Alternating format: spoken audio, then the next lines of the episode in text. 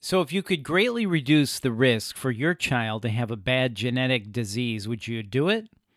I think that answer is probably yes. So, how do you find that out?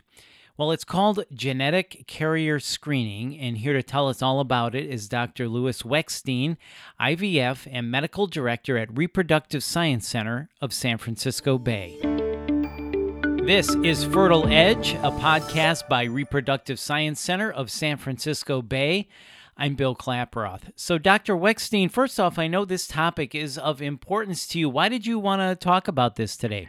Well, I felt it was really important to give our patients background on this really important topic because we suggest that all patients consider doing genetic carrier screening before they get pregnant.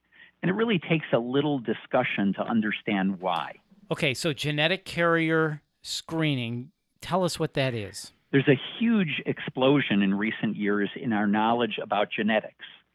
We all carry in our genes some genetic diseases. And in recent years, we've been able to test for more and more genetic diseases in a very cost effective manner. And there's a couple of common categories of genetic diseases to talk about today. One is called autosomal dominant diseases. And these are genetic diseases that you'll transmit to 50% of your offspring if you carry that disease. Carriers are affected by the disease, so they usually will show signs of having that disease themselves. These diseases are typically seen in your family history, so just from knowing if there's a major disease in many family members throughout generations, you can suspect that you may carry this disease. And examples of autosomal dominant diseases that patients have heard of include myotonic or muscular dystrophy and Marfan syndrome. A second type of disease that we wanted to talk about are autosomal recessive disorders. And these are often not seen in family history. Carriers of this type of disease are not usually affected by the disease themselves. So both partners need to be a carrier of the disease in order for their child to actually have the disease. So there could be multiple members of your family who carry this disease but are unaware of it because their reproductive partners were not carriers of the disease. So there are no children with the disease in the family. But if both partners carry an autosomal recessive disease, then 25% of their children will have the disease. Examples of this type of disease that people have heard of include cystic fibrosis, thalassemia, and Tay Sachs. And genetic carrier screening typically screens for these autosomal recessive diseases that people are usually not aware that they carry because there's nothing in their family. Wow, I keep thinking of that PSA you see on TV. The more you know. Wow, what a benefit that would be. Yes. A benefit and potentially scary for people too. Like I don't I don't want to know, so I don't want to do this. So it really Yes. presents some interesting questions. So then why should you do screening for genetic diseases before you plan to get pregnant? Since all of us carry some genetic diseases, if both you and your partner unknowingly carry the same autosomal recessive disease, then 25% of your kids will be affected by that disease. Current genetic carrier screening panels, which are blood tests, can screen for hundreds of diseases. And data or studies show that about one and a half to two and a half percent of couples who are of similar ethnic origin will be carriers of the same genetic disease when they're screened with one of these extended carrier disease blood panels. If it's determined that both partners are carriers of the same genetic disease, then you can use pre implantation genetic testing of the embryos with IVF treatment in order to prevent having a child with the disease. So, really great, powerful knowledge to have before you do an IVF treatment. All right, so you just mentioned pre implantation genetic testing again. So then, why should you do genetic carrier screening if pre implantation genetic embryos routinely picks up these diseases? Excellent question. The answer is that the common form of PGT or pre implantation genetic testing of embryos screens all 23 chromosomes for an abnormal number of chromosomes. Embryos and all of us should have two copies of every chromosome. An example of an abnormal uh, number of chromosomes would be a Down syndrome child who has three copies of chromosome 21. When we do routine IVF and pre implantation ch- testing of embryos, we only have a very small amount of DNA genetic material that is given to the genetics lab to do the testing.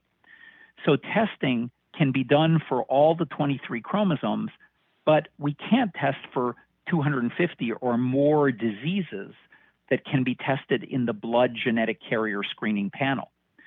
If we find that both partners carry the same disease with the genetic carrier screening blood panel, then we can direct the genetics laboratory to test this small amount of DNA or genetic material specifically for the disease that the couple carry. So, if a couple has a positive test for a certain disease, high probability, what happens then?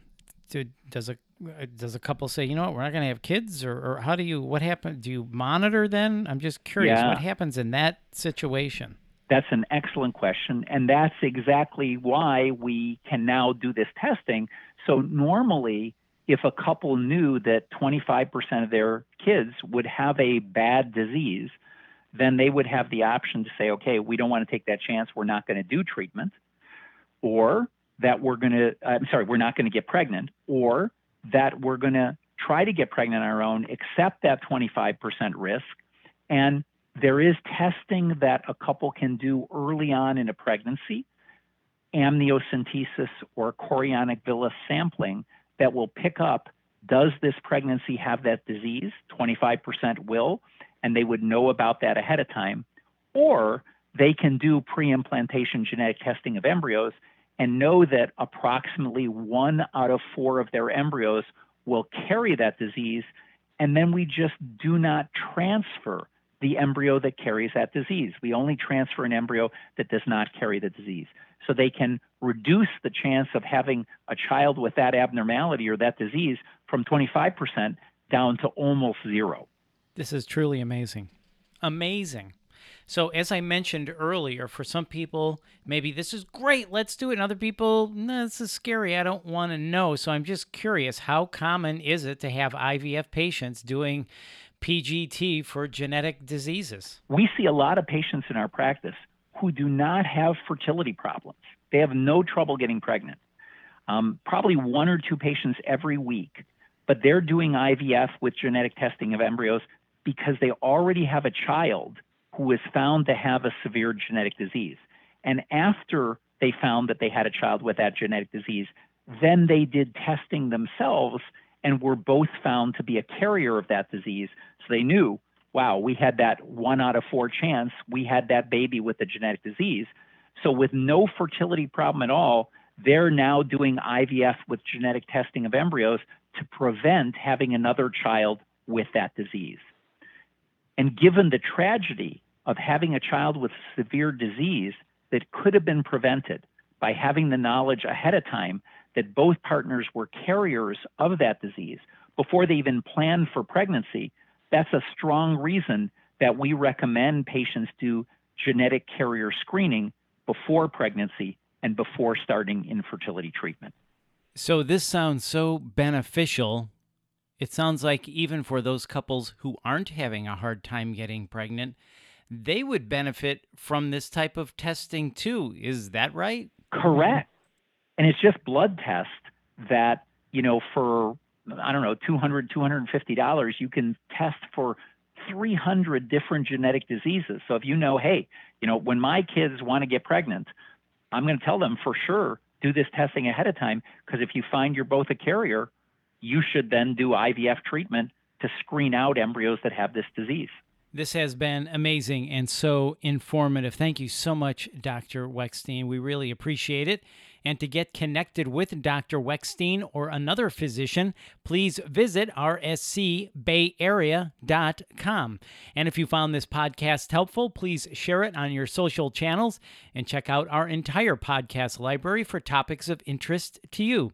This is Fertile Edge by Reproductive Science Center of San Francisco Bay. I'm Bill Klaproth. Thanks for listening.